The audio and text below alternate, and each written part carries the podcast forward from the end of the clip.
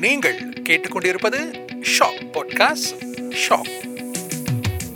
வணக்கம் நான் உங்கள் மோகனதாஸ் முனியாண்டி. இது ஆடுகளம். கடந்த எபிசோடில் நம்ம flying doctor Tan Sri doctor Mani ஜெகதீசனோட சிறப்புகளை பற்றி பேசணும் எபிசோட் ரொம்ப நல்லா போயிருக்கு மிக்க மகிழ்ச்சி. அந்த எபிசோடோட தொடர்ச்சியாக இன்றைக்கு இன்னொரு பெருமைக்குரிய சாதனையாளரை பற்றி தான் நான் ஷேர் பண்ண போகிறேன் தான் ஸ்ரீ மணி ஜெகதீசன் கூட நாட்டின் தேசிய விளையாட்டு வீராங்கனை விருது வாங்கின முதல் பெண் அப்படின்னு ஏற்கனவே நான் சொன்னேன் இல்லையா? அவங்கள பற்றி தான் இன்றைக்கி பேச போகிறேன் அவங்க வேறு யாரும் இல்லை. டத்தோ எம் ராஜாமணி அன்றைய காலத்து பறக்கும் பாவை. அறுபதாம் ஆண்டுகளில் தென் கிழக்காசியாவையும் ஆசிய கண்டத்தையும் கதிகலங்க வச்ச ஓட்டப்பந்தய வீராங்கனை. எல்லா அத்லீட்ஸ்க்கும் நம்ம ஒரு ஃப்ளாஷ்பேக் வச்சுருப்போம். அதே ஃப்ளாஷ்பேக் இவங்களுக்கும் இருக்குது அதை கொஞ்சம் சுருக்கமாக பார்ப்போமே. ஆயிரத்தி தொள்ளாயிரத்து அறுபத்தஞ்சு கொலலும்பூர் சியா போட்டி. சியா போட்டினா என்னன்னு கே கேள்வி வரும் உங்களுக்கு. இப்போ இருக்கிற சி கேம்ஸ் தான் அப்போது சியா போட்டி. அதன் ஆரம்ப பேர் தான் சியாப் கேம்ஸ். அப்போது அந்த சியாப் கேம்ஸில் தடகளத்திலிருந்து ட்ராக்ல இருந்து நமக்கு ராஜாமணிங்கிற ஒரு தங்க மங்கை கிடைக்கிறாங்க. ஒன்று இல்லை ரெண்டு இல்லை மூணு இல்லை மொத்தமாக நாலு தங்கப்பதக்கம் இருநூறு மீட்டர் நானூறு மீட்டர் எண்ணூறு மீட்டர் நான்கு முறை நானூறு மீட்டர் அஞ்சலோட். ஏற்கனவே அந்த பக்கம் ஜெகதீசன் மூணு தங்கம் இவங்க இந்த பக்கம் நாலு தங்கம். ஃப்ளையிங் டாக்டரும் நம்ம குவீன் ஆஃப் ட்ராக் நம்ம பறக்கும் பாவை ராஜாமணியும் மறுநாள் பேப்பரில் மொத பக்கத்தில் பறக்கிறாங்க. பிறகு இரு ஆண்டுகள் கழித்து ஆயிரத்தி தொள்ளாயிரத்தி அறுபத்தி ஏழு சியாப் கேம்ஸ் திரும்பவும் நானூறு மீட்டர் எண்ணூறு மீட்டரில் ராஜாமணிக்கு தங்கம் இருநூறு மீட்டரில் வெள்ளி நான்கு முறை நூறு மீட்டர் அஞ்சல் ஓட்டத்தில் தங்கம். இப்படி இப்படி சியாப் கேம்ஸில் கலக்கியவங்க அடுத்து ஆசிய கண்ட ஆசிய விளையாட்டு கட்டத்திலையும் காலடி எடுத்து வைக்கிறாங்க. அதாவது ஆயிரத்தி தொள்ளாயிரத்து அறுபத்தாறு பேங்காக் ஆசிய விளையாட்டு போட்டியில். நானூறு மீட்டர் ஓட்டத்தில் ராஜாமணிக்கு தங்கம். அதுவும் புதிய ஆசிய போட்டி சாதனை நேரத்தோட.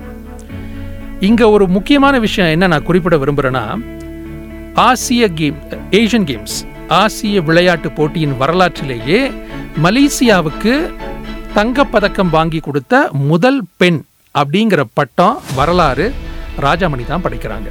நான் திரும்பவும் அதை அழுத்தி சொல்கிறேன் ஏஷியன் கேம்ஸ் வரலாற்றிலேயே மலேசியாவுக்கு தங்கம் வாங்கி கொடுத்த முதல் பெண் நம்படத்து ராஜாமணி.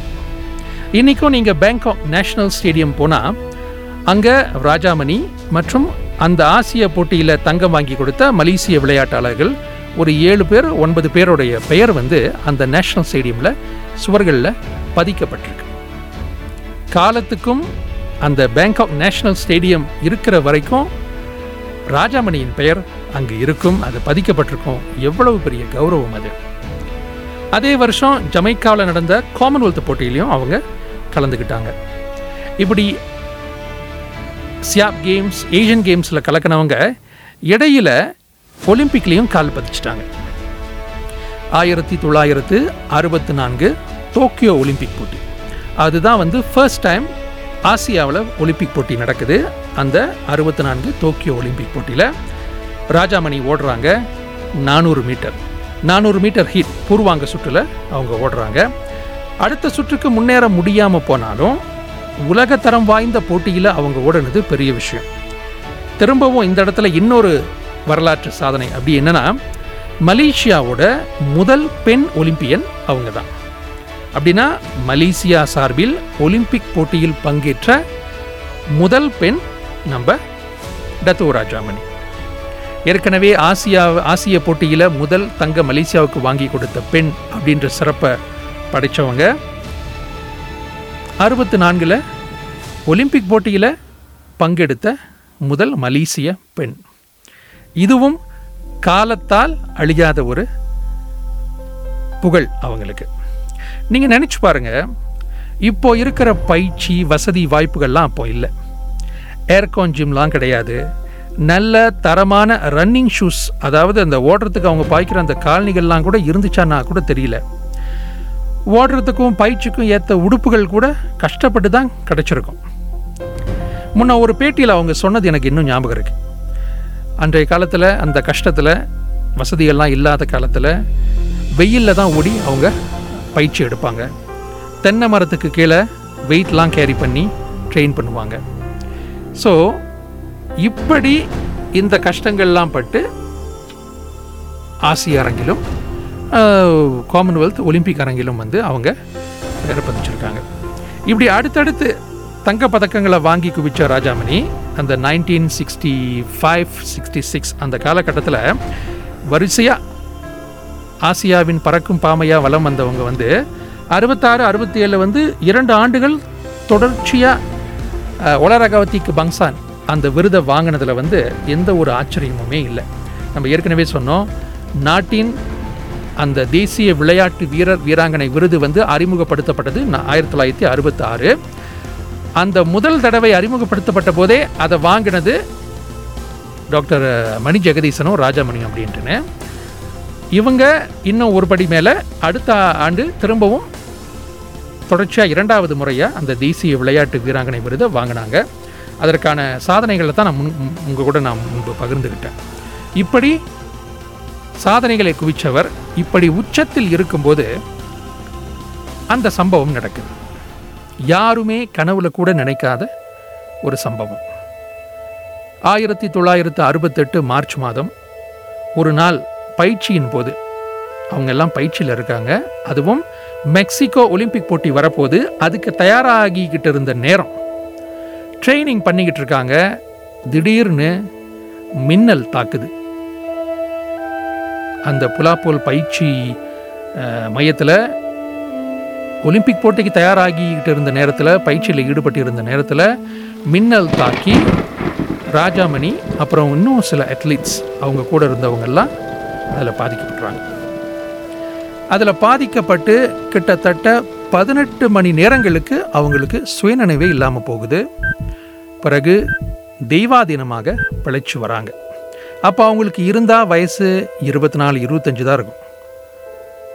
அந்த ஒரு அந்த ஒரு சம்பவம் அவருடைய வாழ்க்கையில் அந்த ஓட்டப்பந்தய வாழ்க்கையில் வந்து மிகப்பெரிய ஒரு தாக்கத்தை ஏற்படுத்தியிருக்கு. அந்த அந்த அந்த சம்பவம் நடந்து அவங்க திரும்பவும் மீண்டு வந்து அந்த ஓ- ஓராண்டு காலத்திலேயே அவங்க வந்து ஓட்டப்பந்தயத்திலிருந்து ஓய்வு பெறுறாங்க. ஒருவேளை ஒருவேளை வந்து அந்த சம்பவம் நடக்காமல் இருந்திருந்தால் இன்னும் சில ஆண்டுகளுக்கு அவர் பறக்கும் பாவையாக இருந்திருப்பார். அவரின் சாதனைகளை வந்து இன்னும் நம்ம நிறைய பார்த்துருக்கலாம்.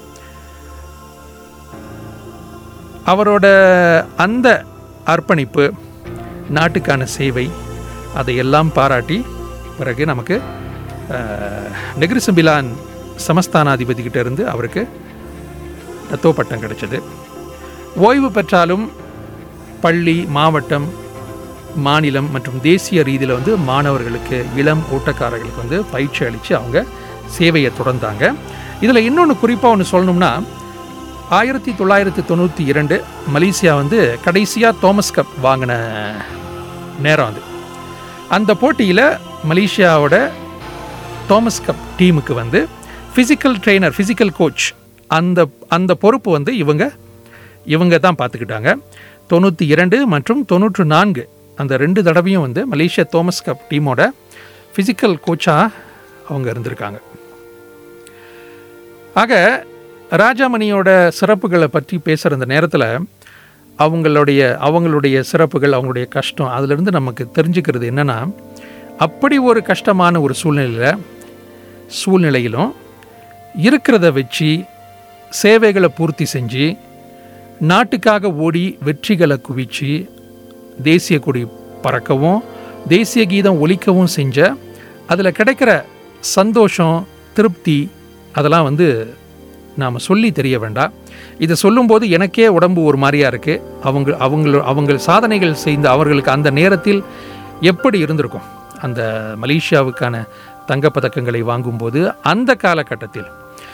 அதனால தான் நாம் அடிக்கடி சொல்கிறோம் இந்த ஆடுகளை மூலமாகவும் நான் அதை தொடர்ந்து வலியுறுத்திக்கிட்டே வரேன். நமது சாதனையாளர்கள் மறக்கப்படக்கூடாது. அவர்களின் சாதனைகள் வந்து காலம் கடந்தும் நிலைச்சு நிற்கணும் தலைமுறை தலைமுறையாக அவர்கள் பேசப்படணும். அதுக்கு அவர்களோட சாதனைகள் வந்து பதிவு செய்யப்படணும். நினைவூட்டப்படணும். நினைவூட்டப்பட்டுக்கிட்டே இருக்கணும். அதைத்தான் இந்த ஆடுகளம் செஞ்சுட்டு வருது. இனியும் செய்யும். ஆக இரண்டு ஜாம்பவான்கள் தான் Sri doctor Mani Jegatheesan Dato M Rajamani. இப்படி அந்த காலத்திலேயே பெரிய பெரிய உச்சத்தை தொட்டு அடுத்த தலைமுறைக்கு பெரும் முன்னோடியாகவும் வழிகாட்டியாகவும் இந்த இரு இந்த ரெண்டு பேரை பற்றி பேச உங்களோட ஷேர் பண்ண எனக்கு இந்த ஆடுகளம் மூலமாக வாய்ப்பு கிடைச்சதே பெரிய பாக்கியம். உள்ளபடியே ஆத்ம திருப்தி. மீண்டும் அடுத்த எபிசோடில் உங்களை சந்திக்கும் வரை நான் மோகனதாஸ் முனியாண்டி. இது ஆடுகளம்.